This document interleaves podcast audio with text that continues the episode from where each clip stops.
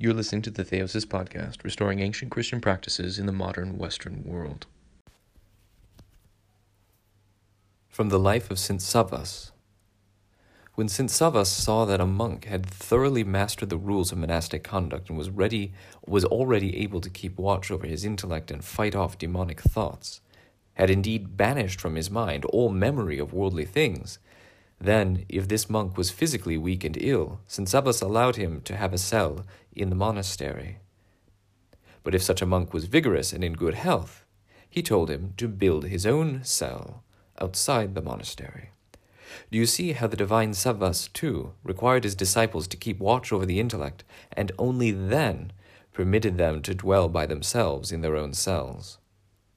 What are we doing who idly sit in our own rooms without even knowing whether there is such an art as keeping watch over the intellect?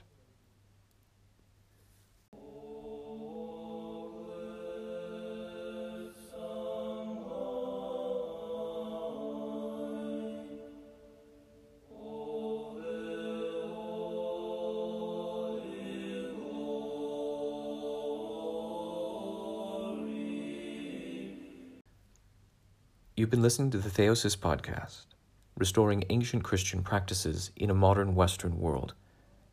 If you like what you've been hearing, subscribe today to continue to follow along as we explore the ancient wisdom of the spiritual fathers of the Church and pursue the path of prayer and union with God in Christ.